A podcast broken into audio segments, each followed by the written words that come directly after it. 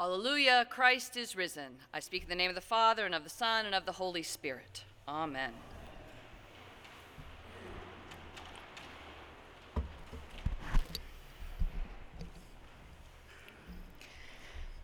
Well, here we are, the second Sunday of Easter, and I hope we're still riding high after the drama of Holy Week and the glory of the Easter Vigil and Easter Sunday. Eastertide is a whole season, of course, 50 days of celebration, 10 days longer than Lent. But when we arrive today, we find ourselves on the Sunday often referred to as Low Sunday, because the church expects there to be far fewer people today than there were last week. This is also known as Doubting Thomas Sunday, because no matter the year, we always hear his story today.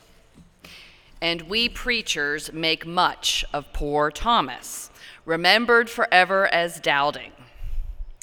We use Thomas as an object lesson each year, either as a warning not to, not to doubt but to believe or as a model of how even we faithful believers are allowed to have doubts. And these are good themes. They are worthy to be preached on. It's necessary to grapple with doubt, for who among us doesn't have questions, doesn't wonder whether what we proclaim is true, doesn't wonder where God is when life gets hard? But the more I study this story, the more I think that it's not so much about doubt and belief as it is about relationship. In fact, I was reminded by scripture scholar Karoline Lewis that belief in the Gospel of John is never a noun, but it is always a verb.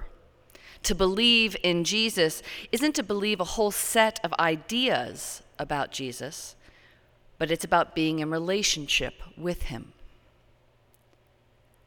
And what we see today in the gospel is broken relationships, broken relationships all the way around. The disciples have damaged their relationship with Jesus. They failed him in his final hours. They fell asleep in the garden. Peter denied Jesus three times. Only the beloved disciple John and three Marys, Jesus' mother, the wife of Clopas, and Mary Magdalene, stayed with Jesus at the cross. And now we see the disciples on the very evening of the resurrection huddled together behind locked doors, afraid. Mary Magdalene had seen Jesus resurrected outside the tomb, and she had hurried to the disciples, proclaiming, I have seen the Lord. She had told them all what he had said to her. But what is their response? Is it joy? Is it rushing out into the streets to proclaim the good news? No.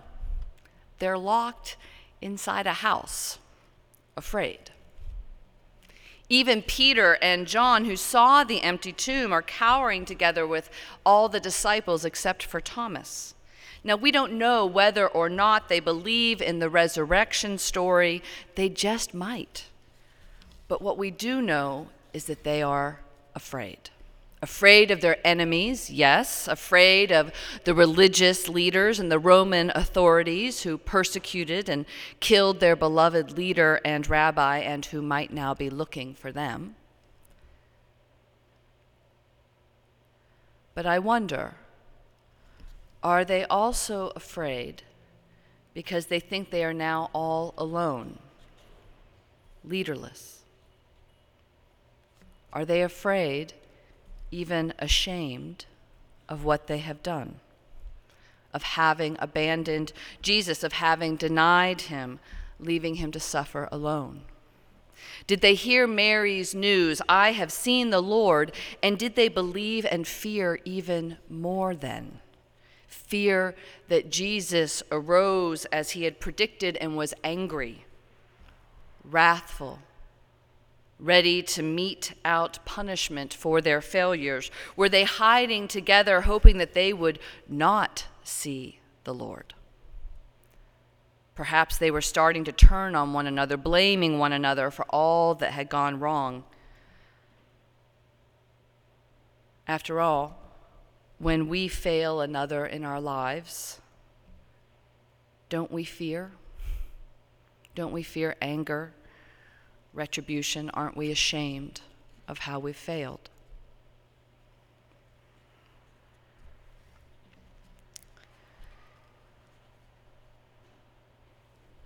and into this room, into the room filled with conflict and fear, Jesus appears.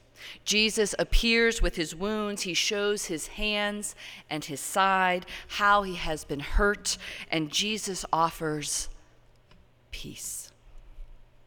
Peace be with you, he says into this room filled with ashamed and guilty disciples, Jesus appears and offers forgiveness. Receive the Holy Spirit, he says. If you forgive the sins of any, they are forgiven into the room where relationships have been ruined, ruined by betrayal and desertion, ruined by accusations and shame, so ruined that they cannot hear Mary Magdalene's good news. Jesus appears and brings reconciliation, peace, forgiveness. That is how we know Jesus is risen. He doesn't respond in anger to their failures.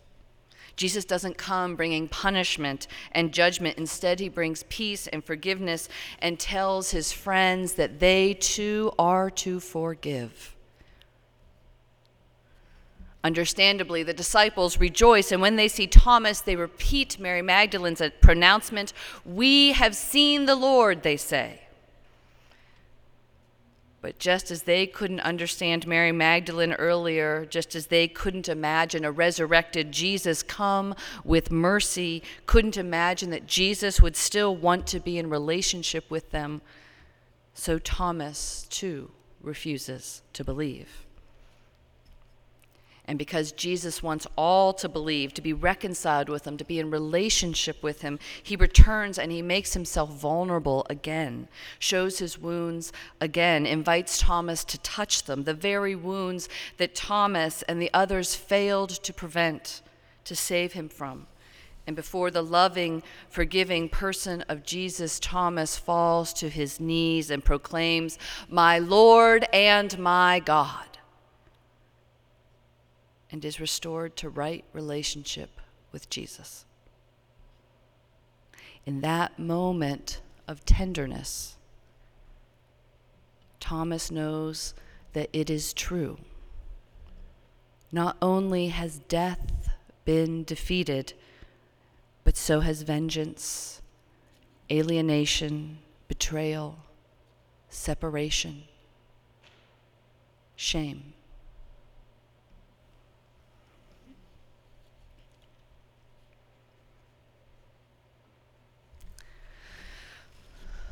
Beloved, Jesus is risen, but he is not unwounded.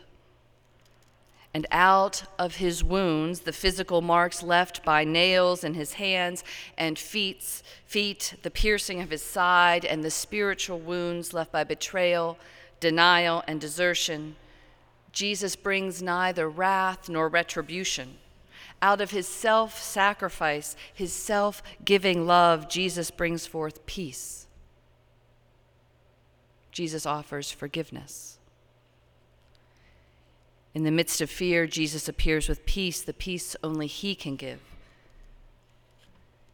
In the midst of conflict, Jesus arrives with perhaps the most distinctive mark of the Christian community forgiveness, mercy. For only through them may we be reconciled to God, reconciled to one another.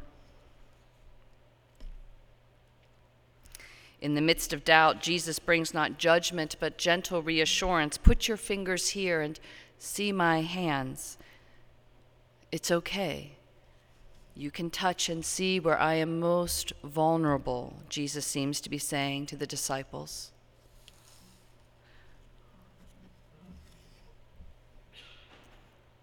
For if we can see Jesus' wounds, if we are even invited to touch them, then might we be ready to show our own, to admit where we are afraid, to admit how we are angry, to be honest about why we are ashamed.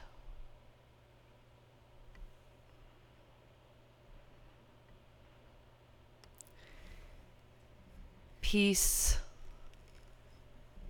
forgiveness, reconciliation. These are not ways to force people to believe a number of difficult things. The dead are raised, God became man, death and sin are defeated, though all true. These are ways we are brought into relationship with Jesus, with God, with one another.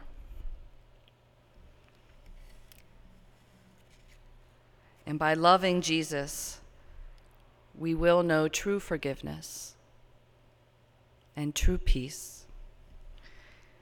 And then we need not fear.